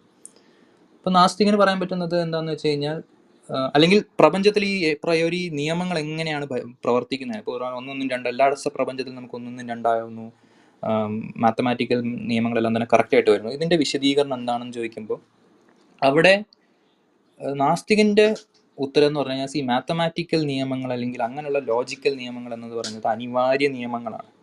കാരണം അത് റാൻഡമായിട്ട് വന്നെന്ന് പറയാൻ നാസ്തികന് പറ്റത്തില്ല. കാരണം ഇപ്പം നാസ്തികൻ പറയുകയാണ് കാര്യകാരണ ബന്ധത്തിന്റെ മുമ്പുള്ള അവസ്ഥയിൽ ഒന്നൊന്നും മൂന്നായിരുന്നു ഇപ്പം അത് ഒന്നൊന്നും രണ്ടായതാണ് എന്ന് പറയാൻ നാസ്തികന് പറ്റത്തില്ല. കാരണം അങ്ങനെ പറയുവാണെങ്കിൽ മുമ്പുള്ള അവസ്ഥകൾ ഉണ്ടോ ഇല്ലയോ എന്ന് പോലും ലോജിക്കലി പറയാൻ പറ്റത്തില്ല. നമ്മളൊരു തിയറി മുമ്പോട്ട് വയ്ക്കുന്നത് ലോജിക്കലി കോഹറന്റ് ആയിരിക്കണം. ഇപ്പോൾ ലോജിക്കൽ കോഹറൻസ് വേണമെങ്കിൽ ഇത് ഈ കാര്യകാരണ ബന്ധത്തിൽ എല്ലാ അവസ്ഥയിലും ഈ നിയമം ഉണ്ടായിരുന്നത് അനിവാര്യതയാണെന്ന് ഉള്ള ഒരു ഉത്തരം മാത്രമേ നാസ്തികന് പറയാൻ പറ്റത്തുള്ളൂ. നാസ്തികന് വേറെ ഇത് റാൻഡമായിട്ട് ഒന്നൊന്നും രണ്ടായിട്ട് വന്നാണ് അല്ലെങ്കിൽ റാൻഡമായിട്ട് ഒന്നൊന്നും മൂന്നായിട്ട് പറയാൻ പറ്റത്തില്ല. അത് നെസസറി ആണ് അത് അനിവാര്യമായിട്ടേ നിൽക്കുകയുള്ളൂ എന്നേ പറയാൻ പറ്റത്തുള്ളൂ. ആ ഒരു ഒറ്റ ഉത്തരമേ നാസ്തികന് പറയാൻ പറ്റത്തുള്ളൂ. അപ്പോൾ അപ്പം നമ്മൾ വിചാരിക്കും "ഓ, ദൈവവിശ്വാസിക്ക് കൂടുതൽ ഉത്തരം പറയാൻ പറ്റുന്നില്ല. ദൈവവിശ്വാസിക്ക് അതേ പറയാനുള്ളൂ. ദൈവവിശ്വാസിക്ക് ചില ദൈവവിശ്വാസികളൊക്കെ പറഞ്ഞാൽ ഒന്നൊന്നും രണ്ടാന്നൊക്കെ സെറ്റ് ചെയ്ത് ഞങ്ങളുടെ ദൈവമാണ്.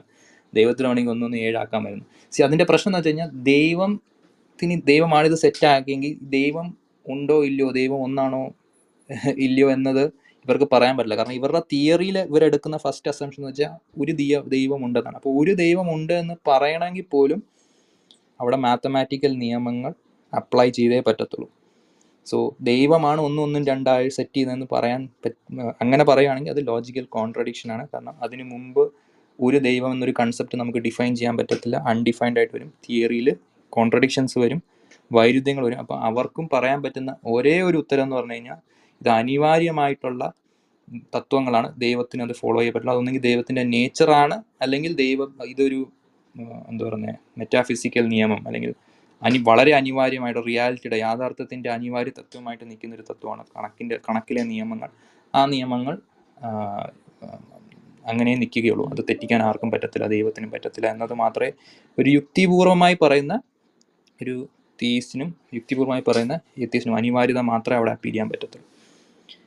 അപ്പോൾ ഇവിടെ ഉത്തരങ്ങൾ വീണ്ടും നിങ്ങൾക്ക് അറിയാം. ഉത്തരങ്ങളിൽ ദൈവവിശ്വാസി എന്തോ മഹത്തായ ഉത്തരവൊന്നും പറഞ്ഞിട്ടില്ല. നാസ്തികൻ പറഞ്ഞ ഉത്തരം തന്നെയാണ് പറഞ്ഞിട്ടുള്ളത്. അപ്പം ഈ ഒരു ഉത്തരം കേൾക്കുമ്പോൾ നാസ് നാസ്തികനോടടുത്ത് നാസ്തികനോട് ഒരു ഒരു കൗണ്ടർ ചോദ്യം ചോദിക്കാൻ പറ്റും. കൗണ്ടർ ചോദ്യം എന്താണെന്ന് വെച്ച് കഴിഞ്ഞാൽ ഓക്കെ ഈ നിയമങ്ങളൊക്കെ ഇങ്ങനെ പാലിക്കപ്പെടുന്നു എന്ന് വേണമെങ്കിൽ നമുക്ക് അംഗീകരിക്കാം. പക്ഷേ മനുഷ്യന് ഇത് മനസ്സിലാക്കാനുള്ള റാഷണാലിറ്റി എങ്ങനെ കിട്ടി? മനുഷ്യൻ ഇങ്ങനെ ഇത് അറിഞ്ഞ് ചിന്തിക്കാനുള്ള റാഷണാലിറ്റി ഞങ്ങൾക്ക് എക്സ്പ്ലെയിൻ ചെയ്യാൻ പറ്റത്തുള്ളൂ. കാരണം നിങ്ങൾക്ക് അതിന് ഇങ്ങനെ റാൻഡമായിട്ട് വരുന്ന മനുഷ്യർക്കും ഈ ജീവികൾക്കും ഒക്കെ ഇങ്ങനെയുള്ള കഴിവുകൾ ഉണ്ടാവണം എന്ന് യാതൊരു നിർബന്ധവും ഇല്ല. അപ്പം നിങ്ങൾക്ക് എക്സ്പ്ലനേഷൻ ഇല്ല. ഞങ്ങൾക്ക് എക്സ്പ്ലനേഷൻ ഉണ്ട്. ദൈവം നമുക്ക് ആ കഴിവ് തന്നിട്ടുണ്ടായിരുന്നു. സി അവിടെയും പ്രശ്നം വരുന്നത് എന്താണെന്ന് വെച്ച് കഴിഞ്ഞാൽ നാസ്തികന്റെ വിശദീകരണം എന്ന് വെച്ച് കഴിഞ്ഞാൽ ഈ കോംപ്ലക്സ് ലൈഫ് ഉണ്ടായത് പരിണാമം വഴിയാണ്. ഇപ്പോൾ പരിണാമം വഴിയാണ് നമ്മൾ ഉണ്ടാവുന്നതെങ്കിൽ ഈ കഴിവുകൾ അതായത് അവിടെ ഒരു സംഭവമാണ് ഇവിടെ രണ്ട് സംഭവമാണ് അവിടെ മൂന്ന് സംഭവമാണ് ഇങ്ങനെയുള്ള എല്ലാ സംഭവങ്ങളും സർവൈവൽ ബെനിഫിറ്റ്സ് ഉണ്ടാക്കുന്ന കാര്യമാണ്. സർവൈവൽ ബെനിഫിറ്റ്സ് ഉണ്ടാക്കുന്ന കാര്യങ്ങൾ സെലക്ട് ചെയ്യപ്പെടുമെന്നതിനാണ് പരിണാമം പറയുന്നത്. അപ്പം സർവൈവൽ ബെനിഫിറ്റ്സ് ചെയ്യുന്ന സോറി ഒരു മിനിറ്റ് സർവൈവൽ ബെനിഫിറ്റ്സ് ഉള്ള കാര്യങ്ങൾ സെലക്ട് ചെയ്യപ്പെടും എന്ന എന്ന തിയറിയാണ് നമ്മുടെ എക്സ്പ്ലനേഷൻ അതുകൊണ്ട് തന്നെ ഇങ്ങനെയുള്ള കാര്യങ്ങൾ സർവൈവൽ ബെനിഫിറ്റ്സ് ഉണ്ടെങ്കിൽ ഇങ്ങനെയുള്ള കാര്യങ്ങൾ വരിക എന്നത് മോർ പ്രോബബിൾ ആണ്. മോർ പോസിബിൾ ആണ്. അതാണ് ഒരു നാസ്തികന്റെ ആ, വിശദീകരണം അവിടെ. ദൈവവും എടുക്കുവാണെങ്കിൽ പോലും ദൈവത്തിന് ഇങ്ങനെ ഒരു മനുഷ്യനെ ഉണ്ടാക്കി ചിന്തിക്കാനുള്ള കഴിവ് കൊടുക്കണമെന്നുണ്ട് ഉള്ള നിർബന്ധമുള്ള ദൈവമാണെങ്കിൽ പക്ഷെ ആ നിർബന്ധ നിർബന്ധ ദൈവം ഉണ്ടെന്ന് ഇവർ അംഗീകരിക്കുന്നില്ല. ഐ മീൻ അങ്ങനെ നമുക്കൊരു എന്താ പറയുക അനിവാര്യമായിട്ട് റാഷണാലിറ്റി കൊടുക്കണം എന്ന് ഒരു ദൈവവും പറയുന്നില്ല.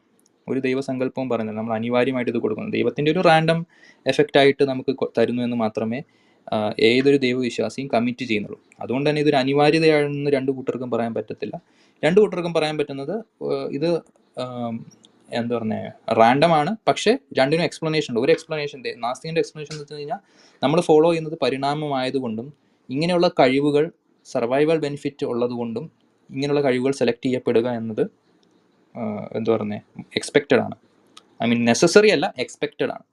അതേമാതിരി തന്നെ ഇവർക്കും പറയാൻ പറ്റുന്നത് ഒരു ദൈവം ഉണ്ടെങ്കിൽ ആ ദൈവം നമുക്ക് ഇങ്ങനെയുള്ള പ്രപഞ്ച സത്യങ്ങൾ അറിയണം എന്ന് ആഗ്രഹിക്കുന്നത് എക്സ്പെക്റ്റഡ് ആണ്. അങ്ങനെ അറിയുന്ന ആഗ്രഹിക്കുന്ന ദൈവം എക്സ്പെക്റ്റഡ് ആണെങ്കിൽ ഇങ്ങനെയുള്ള റാഷണാലിറ്റി കിട്ടുക എന്നത് എക്സ്പെക്റ്റഡ് ആണെന്നേ പറയാൻ പറ്റത്തുള്ളൂ. സോ രണ്ട് കൂട്ടർക്കും ഈ റാൻഡം ചാൻസ് റാൻഡമായിട്ട് വന്നതാണ്. പക്ഷെ നിർബന്ധമല്ല എന്നൊരു ഉത്തരമാണ് അവർക്ക് പറയാൻ പറ്റും നിർബന്ധമായും വരുമെന്ന് ചിലപ്പോൾ പറയാൻ പറ്റുമായിരിക്കും. പക്ഷെ രണ്ട് നിർബന്ധമാണെന്ന് പറഞ്ഞു കഴിഞ്ഞാൽ അത് കുറച്ച് എന്താ പറയുന്നത് കുറച്ചും കൂടെ എക്സ്പ്ലനേഷൻസ് അതിനകത്ത് കൊടുക്കേണ്ടി വരും. എന്തുകൊണ്ട് ഇത് നിർബന്ധമാകുന്നു എന്നുള്ള കാര്യങ്ങൾ പറയേണ്ടി എക്സ്പ്ലെയിൻ ചെയ്യേണ്ടി വരും. പക്ഷേ എനിക്ക് തോന്നുന്നു അത് രണ്ടു പേരും പറഞ്ഞാലും സെയിം സംഭവം അതാണ്. ഒന്നുകിൽ അത് അനിവാര്യമാണ് അല്ലെങ്കിൽ ഇത് റാൻഡമായിട്ട് വന്നതാണ്. വലിയ മെച്ചമൊന്നും ഉണ്ടാവുന്നില്ല. ഓക്കെ ഇനി വരുന്നത് ധാർമ്മികതയെക്കുറിച്ചാണ്. അപ്പം എല്ലാവരും ചോദിക്കും നിങ്ങളൊക്കെ അടിമ അടിമ ഭോഗികളല്ലെങ്കിൽ നിങ്ങൾ എന്താ പറയുന്നത് അമ്മ പെങ്ങൾ ഭോഗികളല്ലേ അപ്പോൾ ഇതിനൊക്കെ ഞങ്ങൾക്ക് ഉത്തരവുള്ളൂ നിങ്ങൾക്ക് ഉത്തരവില്ല എന്നുള്ള കാര്യങ്ങളായിരിക്കും അവർ അവരുടെ എന്താ പറയുന്നത് പുഴിക്കടകൻ എന്ന് പറയുന്നൊരു സംഭവമാണ് ഇൻസെസ്റ്റ് അങ്ങനെയുള്ള കാര്യങ്ങളൊക്കെ. ഇങ്ങനെയുള്ള വിഷയങ്ങളിൽ വരുന്ന സംഭവം എന്താണെന്ന് വെച്ച് കഴിഞ്ഞാൽ ധാർമ്മികത വസ്തുനിഷ്ഠമാണോ വ്യക്തിനിഷ്ഠമാണോ മനുഷ്യൻ ഫിക്ഷണലായിട്ട് ഉണ്ടാക്കിയതാണോ എന്നതിലൊരു തീർപ്പ് എവിടെയും ഇല്ല ഇതുവരെ. ഇതിലൊരു തീർപ്പ് കൽപ്പിക്കാൻ നമുക്ക് പറ്റിയിട്ടില്ല. എല്ലാവർക്കും ഒരു കൺസെൻസസിലേക്ക് കൊണ്ടുവരാൻ നമുക്ക് പറ്റിയിട്ടില്ല. ഇപ്പൊ ധാർമ്മികത വസ്തുനിഷ്ഠമാണെങ്കിൽ അതിന്റെ അർത്ഥം നാസ്തിന് പറയാൻ പറ്റുന്ന വസ്തുനിഷ്ഠ ധാർമ്മികതയാണ് യാഥാർത്ഥ്യമെങ്കിൽ പുള്ളിക്ക് പറയാൻ പറ്റുന്ന ഒരു ഉത്തരം എന്ന് പറഞ്ഞു കഴിഞ്ഞാൽ സി ലോ ഓഫ് ലോജിക്ക് മാതിരി മാത്തമാറ്റിക്സ് മാതിരി ധാർമ്മിക മൂല്യങ്ങൾ എപ്പോഴും ഉണ്ടായിരുന്ന എന്ന് പറയാം. അല്ലെങ്കിൽ അവർക്ക് പറയാൻ പറ്റുന്നത് ഈ കാര്യകാരണ ബന്ധത്തിൽ എവിടെയോ എവല്യൂഷൻ സെറ്റ് ചെയ്തതാണ് ഈ ധാർമ്മിക നിയമങ്ങൾ. പരിണാമമാണ് ഇതൊക്കെ സെറ്റ് ചെയ്യുന്നത്. പരിണാമ പ്രകാരം ഇങ്ങനെ ഇങ്ങനെ വാല്യൂസ് വരണം എന്ന നിർബന്ധമുണ്ട്. അതുകൊണ്ട് കാരണം സോഷ്യൽ സ്കിൽസും അങ്ങനെയുള്ള സംഭവങ്ങളൊക്കെ വരണമെന്നുണ്ട്. അതുകൊണ്ട് തന്നെ പരിണാമം ഇടയ്ക്ക് സെറ്റ് ചെയ്തതാണിത്. അല്ലെങ്കിൽ മറ്റേ കുറച്ചും കൂടെ ഫിലോസഫിക്കൽ ആയിട്ടുള്ള ഈ തീസ്റ്റുകൾ പറയും വസ്തുനിഷ്ഠ ധാർമ്മികത എന്ന് പറഞ്ഞ കാര്യകാരണ ബന്ധത്തിൽ എല്ലായിടത്തും ഒരു ഗുഡ്നെസ് എന്നൊരു പ്രോപ്പർട്ടി ഉണ്ടായിരുന്നു. അപ്പം അതുകൊണ്ടാണ് നമുക്ക് ഈ ഗുഡ്നെസ് അറിയാൻ പറ്റുന്നത് എന്നത്. ദൈവവിശ്വാസിക്കും അത് തന്നെ പറയാൻ പറ്റുള്ളൂ ദൈവവിശ്വാസിക്കും പറയാൻ പറ്റുന്നത് കാര്യകാരണ ബന്ധത്തിൽ ഇടയ്ക്ക് എവിടെയോ ദൈവം സെറ്റ് ചെയ്താണ്. ആ ഇനി മുതൽ നിങ്ങൾ ഇൻസെസ്റ്റ് ചെയ്യരുത്. അല്ലെങ്കിൽ ഇനി മുതൽ നിങ്ങൾ റേപ്പ് ചെയ്യരുത് എന്ന്. അല്ലെങ്കിൽ ദൈവത്തിന്റെ ഫണ്ടമെന്റൽ നേച്ചറാണ് ഇങ്ങനെ റേപ്പും തെറ്റാണ് ഇൻസെസ്റ്റ് തെറ്റാണ് എന്ന് പറയുക. പക്ഷേ അങ്ങനെ പറയുന്ന വിശ്വാസികൾ ഉണ്ടോ എന്ന് എനിക്കറിയില്ല കാരണം ഇന്ന് ഇന്ന് നമ്മൾ ക്ലബ് ഹൗസിൽ കാണുന്ന മിക്ക ദൈവവിശ്വാസികളും ഇൻസെസ്റ്റ് ഒരു ഒരു ഒരു കാലത്ത് അനുവദിച്ചിട്ടുണ്ട്. പിന്നെ അത് മാറ്റിയിട്ടുണ്ട്. അപ്പം ഫണ്ടമെന്റൽ നേച്ചറാണ് ദൈവത്തിന്റെ ഇത് എന്ന് പറയുന്നത് കുറച്ച് വൈരുദ്ധ്യമായിരിക്കും അവരുടെ ഗ്രന്ഥങ്ങൾ വെച്ച് വൈരുദ്ധ്യമായിരിക്കും. പക്ഷെ നമ്മൾ ഇവിടെ എടുക്കുന്നത് ഗ്രന്ഥങ്ങളുള്ള ദൈവങ്ങളല്ല. ഐഡിയൽ ഏത്തീസ്റ്റിനെ ഐഡിയൽ തീസ്റ്റിനെയാണ് അപ്പോൾ ഐഡിയൽ തീസ്റ്റിന് വേണമെങ്കിൽ പറയാം ഫണ്ടമെന്റലി ഗോഡ് ഇങ്ങനെയാണ് അപ്പോൾ ഗോഡിന് ഒരിക്കലും ഇതൊന്നും മാറ്റി പറയാൻ പറ്റത്തില്ല. അല്ലെങ്കിൽ പറയാൻ പറ്റും ഗോഡിന് ഇടയ്ക്ക് വെച്ച് നിർമ്മിച്ചതാണ്. അല്ലെങ്കിൽ മനുഷ്യനെ ഉണ്ടാക്കിയിട്ട് സെറ്റ് ചെയ്തതാണ് ഈ ധാർമ്മികത എന്നുള്ള കാര്യങ്ങൾ പറയാൻ പറ്റും. രണ്ടുപേർക്കും ഒരേ ഉത്തരമാണ് പറയാൻ പറ്റുന്നത്. ഓക്കെ സോ ഈ ഇത് കഴിഞ്ഞ് കഴിഞ്ഞാൽ ഫണ്ടമെന്റലി പിന്നെ വരുന്ന ഒരു ബിഗ് ക്വസ്റ്റ്യൻ എന്ന് പറയുന്നത് കോൺഷ്യസ്നെസ് ആണ്. അതായത് നമ്മുടെ ബോധം ഇങ്ങനെയുള്ള കാര്യങ്ങളാണ്. അപ്പോൾ ഈ ബോധം എന്നുള്ള കാര്യത്തിൽ ഇത് ലാസ്റ്റ് ഭാഗമാണ് കേട്ടോ. ഇത് കഴിഞ്ഞാൽ തീർന്നു. അപ്പം കോൺഷ്യസ്നെസ്സിലാണ് പിന്നെ അവർക്ക് എന്തെങ്കിലുമൊക്കെയുള്ള ഒരു ചോദ്യങ്ങൾ അവർ ചോദിക്കുന്നത്. നിങ്ങൾക്ക് ബോധത്തെക്കുറിച്ച് നിങ്ങൾക്ക് വിശദീകരിക്കാൻ പറ്റുമോ ഞങ്ങൾക്ക് വിശദീകരിക്കാൻ പറ്റും. കാരണം ബോധം എന്നത് സബ്ജക്റ്റീവ് എക്സ്പീരിയൻസ് ആണ്. ഞങ്ങളുടെ ഇതാണ്. ഇതൊരു അമൂർത്തമായ സംഭവമാണ്. ഇതൊരു ഭൗതികതയിൽ നിന്ന് നിൽക്കാത്തൊരു സംഭവമാണ്. അങ്ങനെ ഇങ്ങനെ എന്നൊക്കെയുള്ള കാര്യങ്ങൾ പറയാം. സി ഒരു കാര്യം മനസ്സിലാക്കേണ്ടത് നാസ്തികന് ഒരുപാട് ഓപ്ഷൻസ് ഉണ്ട് കോൺഷ്യസ്നെസ്സിനെ കുറിച്ച്. കോൺഷ്യസ്നെസ്സിനെ കുറിച്ച് ദൈവമില്ലാത്ത അറ്റ്ലീസ്റ്റ് ഒരു മൂന്നാൽ തിയറിയെങ്കിലും നാസ്തികന് എടുക്കാൻ പറ്റും. ഒരു തിയറി എന്ന് പറഞ്ഞു കഴിഞ്ഞാൽ ഫിസിക്കലിസമാണ് അല്ലെങ്കിൽ മെറ്റീരിയലിസം അതായത് കോൺഷ്യസ്നെസ് എന്ന് പറഞ്ഞു കഴിഞ്ഞാൽ നമ്മുടെ ബ്രെയിനിലെ ഫിസിക്കൽ പ്രോസസ്സ് മാത്രമാണ് എന്ന് പറയുന്ന തിയറി. അതിന് വൈരുദ്ധ്യങ്ങളൊന്നുമില്ല. അതിന് കാര്യങ്ങൾ വിശദീകരിക്കാൻ പറ്റും?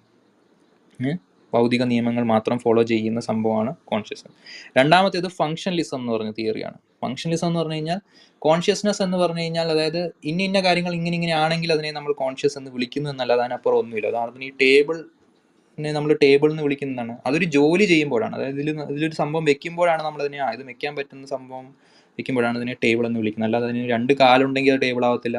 വുഡ് ഉണ്ടെങ്കിൽ ടേബിൾ ആവത്തില്ല. പക്ഷേ ആ നാല് കാലുള്ളതും ടേബിൾ ആവാം അഞ്ച് കാലുള്ളതും ടേബിൾ ആവാം. അതിന്റെ ഫംഗ്ഷൻ എന്താണ്? ആ ഫംഗ്ഷൻ വെച്ചാണ് അതിനെ നമ്മൾ പറയേണ്ടത് എന്ന ഫങ്ഷണലിസം തിയറി നാസ്തികന് പറയാൻ പറ്റും. അല്ലെങ്കിൽ നാസ്തികന് പറയാൻ പറ്റുന്ന ഒരു തിയറിയാണ് ഐഡന്റിറ്റി തിയറി അതായത് ബ്രെയിൻ എന്താണോ ബ്രെയിനിലുള്ള ഫിസിക്കൽ പ്രോസസ്സ് എന്താണോ അത് തന്നെയാണ് conscious states mental states and physical states are same brain തന്നെയാണ് കോൺഷ്യസ്നസ് ബ്രെയിൻ അല്ലാതെ വേറെ കോൺഷ്യസ്നസ് ഇല്ല എന്നൊരു വീക്ഷണം പറയാൻ പറ്റും. ഇതുമല്ലെങ്കിൽ കുറച്ചും കൂടെ എക്സ്ട്രീം ആയിട്ടുള്ള വ്യൂ ആണ് നമ്മുടെ ബോധം റൂമുകളിൽ പറയുന്ന എല്ലാം ബോധമാണെന്ന് പറയുന്നത് എല്ലാം ബോധമാണെന്ന് പറയുന്ന വീക്ഷണവും ഒരു നാസ്തിക വീക്ഷണമാണ് എന്നത് നമ്മൾ അറിയേണ്ടതുണ്ട്. നാസ്തികരും ചിലപ്പം ശ്രദ്ധിക്കാറില്ല. എല്ലാം ബോധമാണ് എന്ന് പറയുന്നത് ഒരു നാസ്തിക വീക്ഷണം. കാരണം ബോധം മാത്രമേ ഉള്ളൂ വേറൊന്നുമില്ല. ഈ ബോധത്തിന്റെ പാറ്റേൺസ് മാത്രമാണ് നമ്മൾ എക്സ്പീരിയൻസ് ചെയ്യുന്നത് എന്ന് പറയുന്നതും ഒരു ഏത്തീസ്റ്റിക് അല്ലെങ്കിൽ നാസ്തിക വീക്ഷണമാണ്. അതുകൊണ്ട് തന്നെ ഐഡിയലിസം എന്ന് നിങ്ങൾ നോക്കുവാണെങ്കിൽ ഐഡിയലിസം എപ്പോഴും നാച്ചുറലിസം അല്ലെങ്കിൽ ഞാൻ പറയുന്ന എത്തീസമായിട്ടാണ് അതിന്റെ അടിയിൽ വരുന്നതാണ്. അപ്പോൾ കോൺഷ്യസ്നെസ്സിന് തന്നെ ഇത്രയും ഇത്രയും വിശദീകരണങ്ങൾ പറയാൻ നാസ്തികന് പറ്റും. ദൈവവിശ്വാസിക്കാകെ പറയാൻ പറ്റുന്നത് ഒരു സോളുണ്ട് ഒരു ആത്മാവുണ്ട്. പിന്നെ ആത്മാവ് നിങ്ങളിൽ ഊതി വച്ചിരിക്കുകയാണ്. ആത്മാവിന്റെ പ്രവർത്തനമാണ് എന്നൊരു സംഭവമാണ്. അപ്പം ഏത് ഉത്തരം എടുത്താലും നാസ്തികന് ഉത്തരം കിട്ടുന്നുണ്ട്. നാസ്തികന് ഉത്തരം കിട്ടാത്ത ചോദ്യങ്ങളൊന്നുമില്ല ദൈവവിശ്വാസിക്ക് കിട്ടാത്ത അല്ലെങ്കിൽ ദൈവ ദൈവവിശ്വാസിക്ക് കിട്ടുന്ന ഉത്തരങ്ങൾ എന്തോ കൂടുതലാണ്. അവർക്ക് എന്തോ കൂടുതൽ എക്സ്പ്ലനേഷൻസ് കിട്ടുന്നു. അങ്ങനെ സംഭവങ്ങളൊന്നുമില്ല. നാല് ഞാൻ പറഞ്ഞ നാസ്തികന്റെ നാല് തിയറിയിലും അതിന്റെതായ എക്സ്പ്ലനേറ്ററി പവർ ഉണ്ട്. ഈ നാല് തിയറികളും വിശദീകരിക്കാത്തതിൽ കൂടുതലൊന്നും തന്നെ ദൈവ ദൈവവിശ്വാസം വിശദീകരിക്കുന്നില്ല. മാത്രമല്ല അവിടെ ഒരുപാട് പ്രശ്നങ്ങളും ഉണ്ട് അതായത് ഈ ആത്മാവും ബോഡിയായിട്ടുള്ള ഇൻട്രാക്ഷൻ എന്താണ്? അങ്ങനെയുള്ള വേറെ വേറെ കൗണ്ടർ ക്വസ്റ്റ്യൻസ് അത് എല്ലാ തിയറിക്കും വരാം. പക്ഷെ എന്തൊക്കെ വന്നാലും നിങ്ങൾ തൂക്കി നോക്കുമ്പോൾ നാസ്തികന്റെ ഉത്തരങ്ങളിൽ നിന്ന് വ്യത്യസ്തമാകുന്നില്ല ദൈവവിശ്വാസിയുടെ ഉത്തരം. അപ്പം ബിഗ് ക്ലെയിംസ് ഇതൊക്കെയാണ്. വലിയ വലിയ കാര്യങ്ങൾ ഇതൊക്കെയാണ്. വലിയ വലിയ കാര്യങ്ങൾ എല്ലാവരും രണ്ട് കൂട്ടരും ഒരേ ഉത്തരമാണ് പറയുന്നത്. ഒരേ ഉത്തരം പറയുന്നതുകൊണ്ട് തന്നെ നമ്മൾ എന്റെ സെഷനിൽ ആദ്യം പറഞ്ഞത് എങ്ങനെയായിരിക്കണം അപ്പം നമ്മൾ ഇനി മുമ്പോട്ട് പോകേണ്ടത്? ഒരേ ഉത്തരങ്ങളാണ് ആ രണ്ടുപേരും തരുന്നത് എന്ന് നമുക്ക് മനസ്സിലാക്കാൻ കഴിയുന്നുണ്ടെങ്കിൽ വിച്ച് തിയറി ടു ചൂസ് ഞാൻ ആദ്യം പറഞ്ഞു തിയറി ഓഫ് കിഡുനെസ് അല്ലെങ്കിൽ കിഡു തിയറി കണ്ടുപിടിക്കാനുള്ള മെത്തേഡ് എന്താണെന്ന് വെച്ച് കഴിഞ്ഞാൽ വില കുറഞ്ഞ ചിലവിൽ കുറഞ്ഞ ചിലവിൽ മാക്സിമം കാര്യങ്ങൾ മാക്സിമം ഉത്തരം പറയുന്ന തിയറി ആയിരിക്കണം നമ്മൾ എടുക്കേണ്ടത്. നിങ്ങൾ കണ്ടു ഈ ചോദ്യങ്ങൾക്കെല്ലാം തന്നെ എല്ലാവർക്കും ഉത്തരമുണ്ട്. അല്ലെങ്കിൽ ഉത്തരം ഇല്ലെങ്കിൽ രണ്ട് കൂട്ടർക്കും ഉത്തരമില്ല. ഉത്തരം ഉണ്ടെങ്കിൽ രണ്ട് കൂട്ടർക്കും ഉത്തരമുണ്ട്. രണ്ട് കൂട്ടർക്കും സെയിം എക്സാമ്പിൾസും സെയിം ഓപ്ഷൻസും ആണുള്ളത്. അപ്പം നിങ്ങൾ എന്തൊക്കെ ഇതിലിനി ദൈവം സർവശക്തനാണെന്നുള്ള അസംഷൻ എടുത്താലും അല്ലാഹു ആണെന്ന് എടുത്താലും യേശു ആണെന്ന് എടുത്താലും ഖുറാൻ ശരിയാണെന്ന് എടുത്താലും എന്തൊക്കെ എടുത്താലും നാസ്തികൻ പറയുന്നതിൽ കൂടുതലൊന്നും തന്നെ നിങ്ങൾ പറയുന്നില്ല. നാസ്തികന്റെ ഉത്തരങ്ങളിൽ കാട്ടിലും ബെറ്റർ ആയിട്ടുള്ള ഉത്തരങ്ങൾ നിങ്ങൾക്കില്ല. പക്ഷെ നാസ്തികൻ ഒരു ദൈവം എന്നൊരു എന്റിറ്റി എടുക്കേണ്ട ആവശ്യവും വരുന്നില്ല. എടുക്കുന്ന അതേ അസംഷൻസ് വെച്ച് തന്നെ ദൈവമില്ലാതെ തന്നെ നാസ്തികന് ഇതൊക്കെ പറയാൻ പറ്റുന്നുണ്ട്. സോ നാസ്തികന്റെ ആണ് തീ തിയറി ഓഫ് കിഡുനസ് വെച്ചിട്ട് നമുക്ക് കിടു തിയറി എന്ന് പറയാൻ പറ്റത്തുള്ളൂ. അതുകൊണ്ട് നാസ്തികത ആയിരിക്കണം ഒരു റാഷണൽ ആൾ എടുക്കേണ്ടത്.